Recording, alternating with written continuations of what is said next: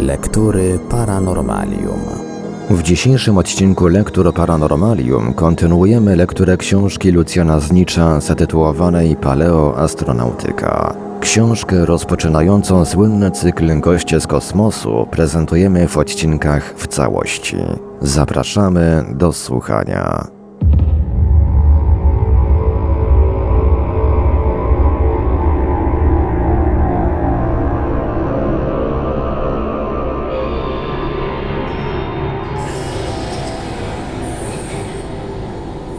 Mapa Piri Reinsa, fantazja i rzeczywistość. I jeszcze jedna sensacja ze stosunkowo niedawnych lat. Gdzieś na przełomie 1960 i 61 roku francuskie pismo popularno-naukowe Science Vie opublikowało artykuł o odkryciu przez amerykańskich badaczy rewelacyjnej mapy Piri Reinsa, która, mimo iż wykonana została niemal przed 500 laty, zawiera szereg szczegółów geograficznych poznanych przez nas dosłownie kilka lat temu. Zgodnie z relacją pisma, linia brzegowa kontynentów oraz szereg innych szczegółów są przedstawione na niej z dokładnością możliwą do uzyskania tylko przy zastosowaniu zdjęć kartograficznych, przy czym mapa przedstawia powierzchnię naszego globu sprzed kilkunastu tysięcy lat. Dowodem na to jest Antarktyda bez lodów, za to z rzekami i górami o podanej nawet wysokości, oraz pewne zmienione odległości między kontynentami, które mogły powstać tylko wskutek ich przesunięcia się w tym czasie. W dodatku mapa ta jest przedstawiona w dziwnej projekcji, jakby jej autorzy rysowali ją z dużej odległości od powierzchni Ziemi. Czyżby rzeczywistymi twórcami mapy, którą w 1513 roku wiernie przerysował Piri Reis, byli legendarni Atlantyci czy przebywający czasowo na Ziemi kosmici? Przykro mi, że muszę wystąpić przeciwko tak renomowanemu pismu jak Science Vie, ale niestety prawda wygląda nieco inaczej. Widziałem tę mapę, nie w oryginale wprawdzie, ale w wiernej, barwnej reprodukcji. I przyznam się, jako laik nie potrafiłbym jej odróżnić od innych map wydanych w okresie wypraw Kolumba. Na jaskrawo-błękitnych oceanach narysowanych jest kilka tarcz kompasów, z których wybiega gęsta, wzajemnie przecinająca się promienista siatka. W siatkę tę wpisane są żółto-brunatne lądy. Oczywiście nie ma mowy o oznaczeniach wysokości gór. Poziomice przecież nie były jeszcze wówczas znane i łańcuchy górskie zaznaczone są tylko konturami profilowymi. Zresztą dotyczy to tylko fragmentów gór w Ameryce Południowej.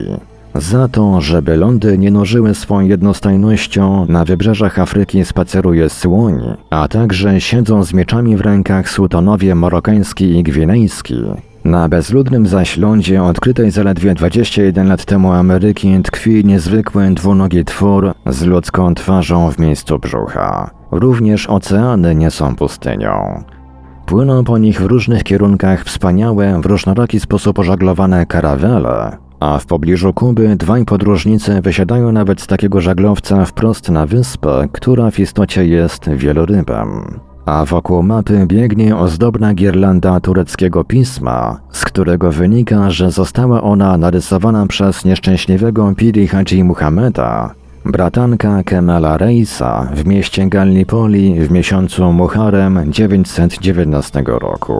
Tak więc powtarzam, mapa Piri Reinsa przynajmniej na pierwszy rzut oka niczym nie różni się od wszystkich innych map wydawanych w tym okresie i nie ma chyba potrzeby przez podawanie fałszywych informacji, m.in. na temat oznaczenia wysokości gór, szczegółów kartograficznych możliwych do osiągnięcia tylko przy zastosowaniu najnowocześniejszej techniki czy projekcji z kosmosu, tworzyć wokół tej mapy niezwykłej sensacji. Tym bardziej, że już czysta prawda dotycząca mapy Piri jest nieprawdopodobnie wręcz sensacyjna.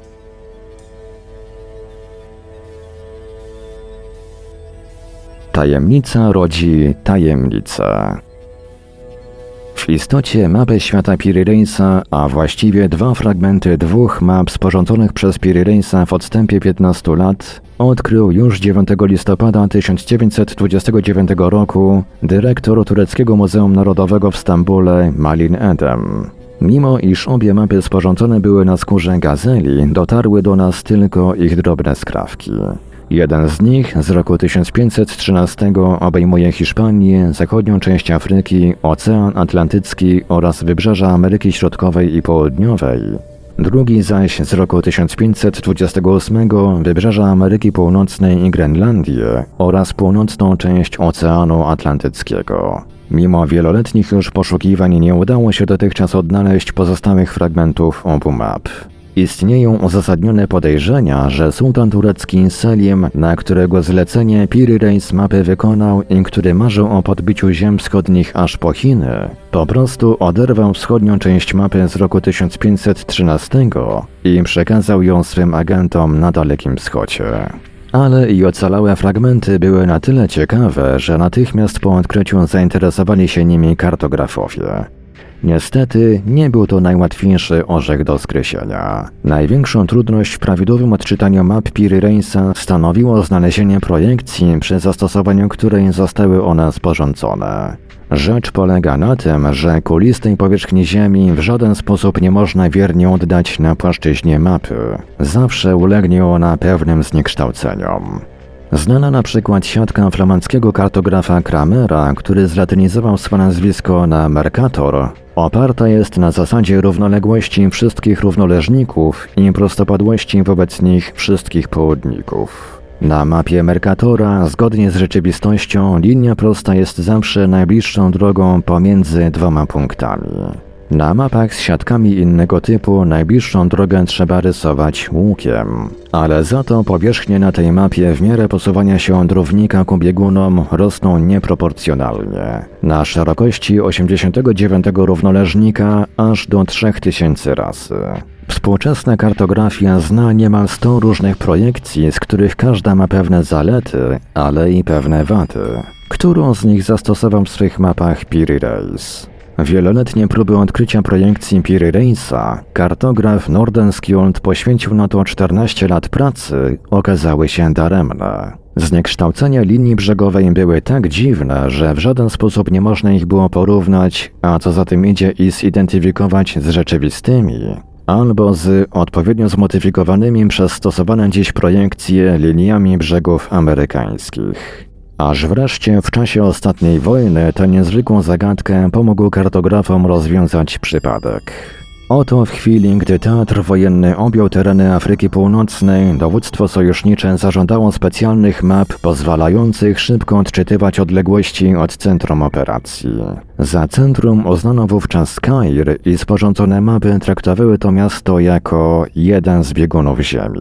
Rzecz jasna, w takiej projekcji wygląd, kształt i rozmieszczenie różnych lądów uległy gwałtownym zmianom. Tym większym im dalej znajdowały się one od Kairu. I wtedy właśnie jeden z autorów tych map, pracownik amerykańskiego Wojskowego Instytutu Kartograficznego Mallory, zauważył nagle niezwykłe podobieństwo map kairskich do map Piri Reisa. Po wojnie, w oparciu o to nowe odkrycie, rozpoczęły się dalsze prace nad odcyfrowaniem tajemniczych map tureckich. I wreszcie trzej uczeni, jezuita, Leinen, kartograf Water i wymieniony już Mallory, niemal równocześnie, a niezależnie od siebie, odkryli projekcje zastosowane w mapach Piri Reisa. Okazało się, że biegunem ziemi na mapach tych jest miejscowość Siena, położona w pobliżu Assuanu w Górnym Egipcie. A gdy w oparciu o tę wskazówkę przerysowano mapy w stosowanych obecnie projektach biegunowych, ukazały one zaskakująco wierne linie brzegowe Grenlandii z Alaską, Ameryki Północnej, Środkowej i Południowej, a nawet część brzegów Antarktydy z ziemią królowej Maudy i półwyspem Palmera. Tak po wielu latach rozwiązana wreszcie zagadka projekcji map Reisa nieoczekiwanie doprowadziła do nowej, jeszcze bardziej frapującej zagadki.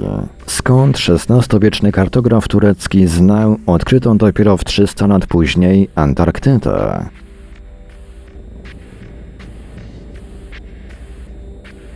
Jak pirat został kartografem? Niestety wyjaśnienie tej zagadki okazało się jeszcze trudniejsze od rozszyfrowania projekcji dziwnych map. Tym razem do rozwiązywania tajemnicy zabrali się obok geografów i kartografów także historycy. Ale i oni, choć odtworzyli życiorys Piri Reinsa w najdrobniejszych niemal szczegółach, niewiele osiągnęli. Autor obu map, według posiadanych obecnie danych, urodził się w roku 1468 i przez wiele lat pływał na okręcie swego stryja Kemala Reisa, który był jednym z najznamienitszych piratów owych czasów. Około roku 1490 stryj wraz z bratankiem Hadzi Muhammadem przeszli na żołd Beja Tunisu, ale po czterech latach zrażeni jego niesłychanym okrucieństwem oddali się w służbę sułtana tureckiego Jawus Selima. Sułtan ten jednoczył w sobie cechy odważnego zdobywcy, surowego władcy i mecenasa nauki i sztuki.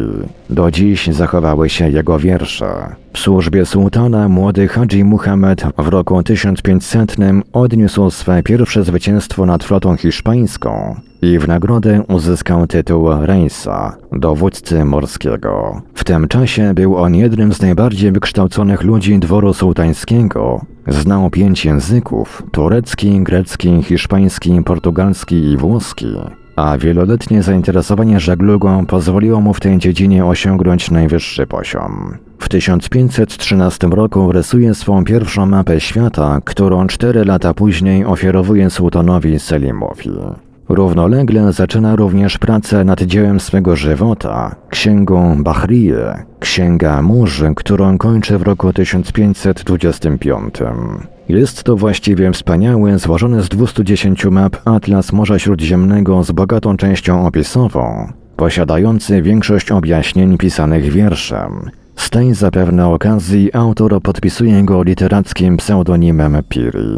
Wprawdzie już w roku 1520 na tronie sułtana tureckiego zasiada Sulejman I Kanuni, wspaniały. Piri Reis nadal cieszy się jednak jego względami i nawet zostaje przezeń mianowany komendantem indyjskim, a więc głównodowodzącym wschodniej floty tureckiej poza Morzem Czerwonym. Kto wie, czy nie w podzięce za to Piri Reis ofiarowuje sułtanowi w roku 1528 swą drugą mapę świata, zawierającą wybrzeża Ameryki Północnej.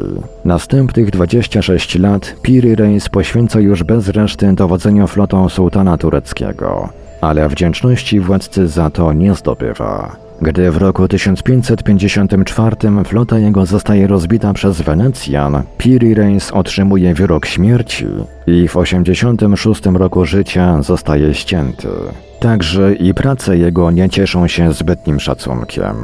Dopiero 200 lat później pruski poseł w Stambule odkrywa Bahriję, która swymi barwnymi rysunkami urozmaica haremowe życie sułtańskich odalisek, Strzępy zaś obu map świata przypadkiem odkryte zostały jeszcze po dalszych 200 latach.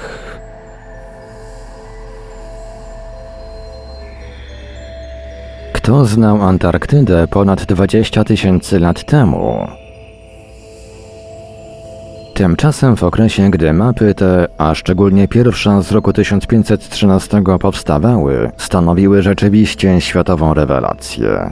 W roku 1492, gdy Kolumb wyruszał do swych Indii, Europę od Japonii w kierunku zachodnim dzielił tylko jeden ocean. Dopiero w roku 1497 Vasco da Gama, szukając z kolei wschodniej drogi do wymarzonych Indii, poznał całe wybrzeże Afryki.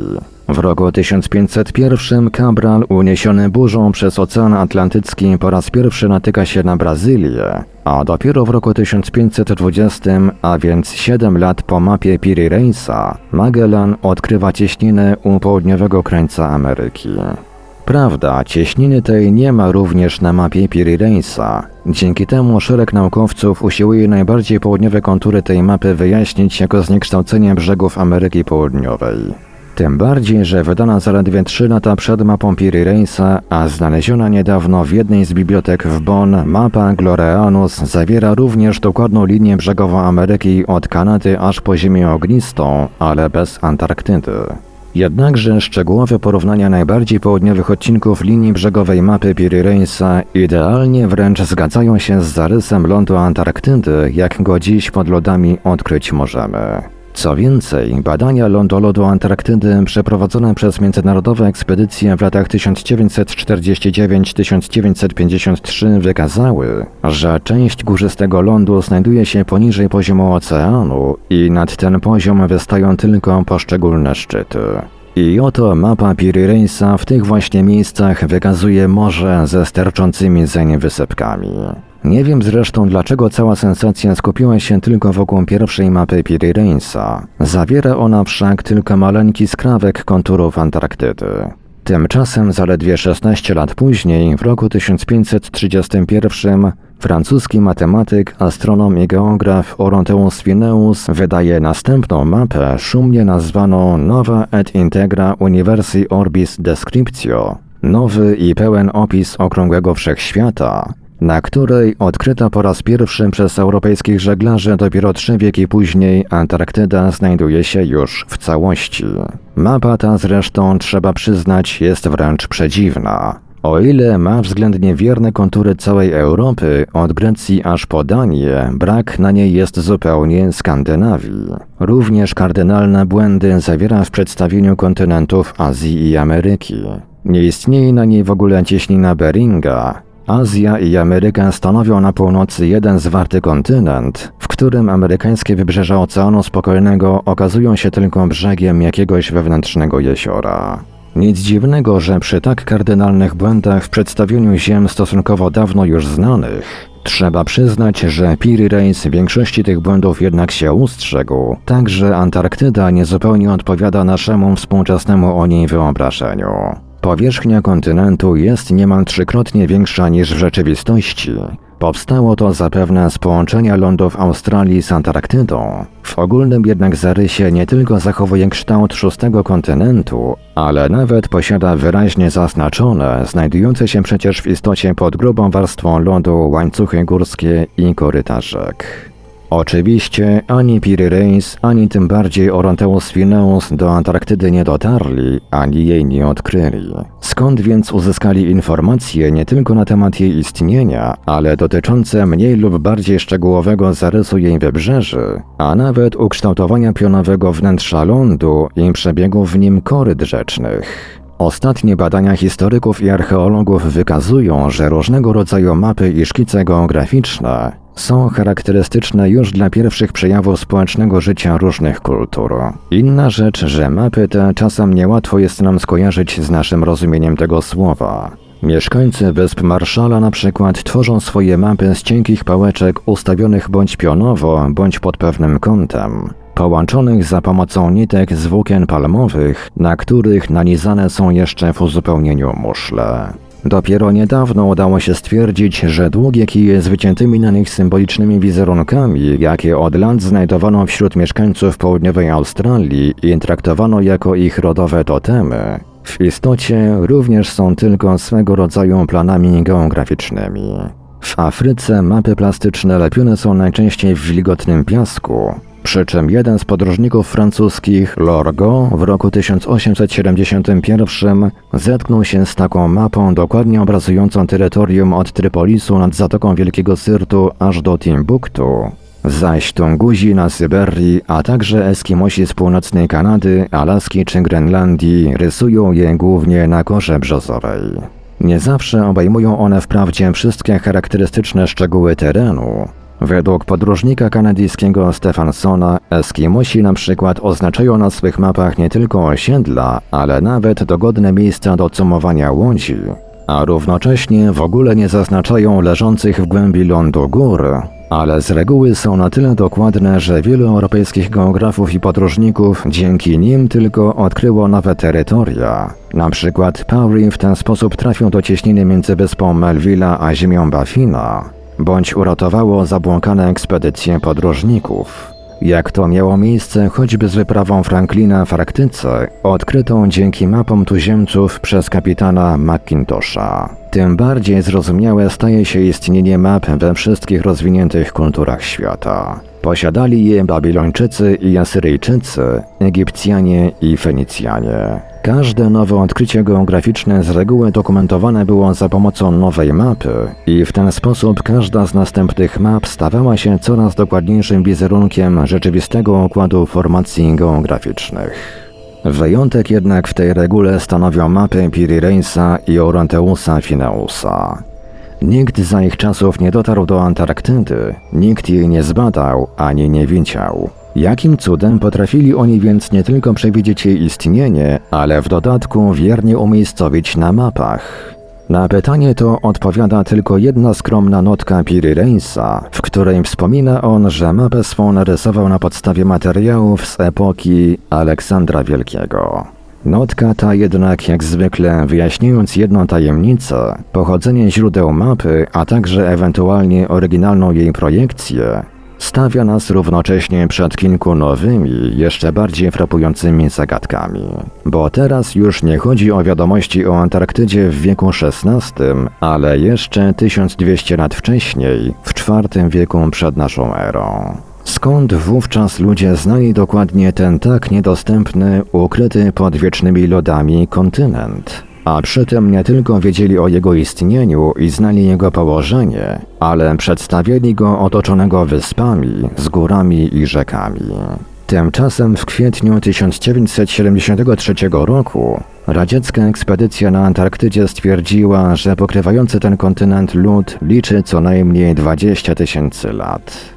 Czyżby więc źródła, na podstawie których Piri Reis narysował swą tajemniczą mapę, miały sięgać w głąb historii aż ponad 20 tysiącleci? A jeśli tak jest istotnie, to kiedy się narodziła, gdzie istniała i jak znikła ta niezwykła cywilizacja, która potrafiła tak dawno osiągnąć tak wielkie sukcesy w dziedzinie geografii?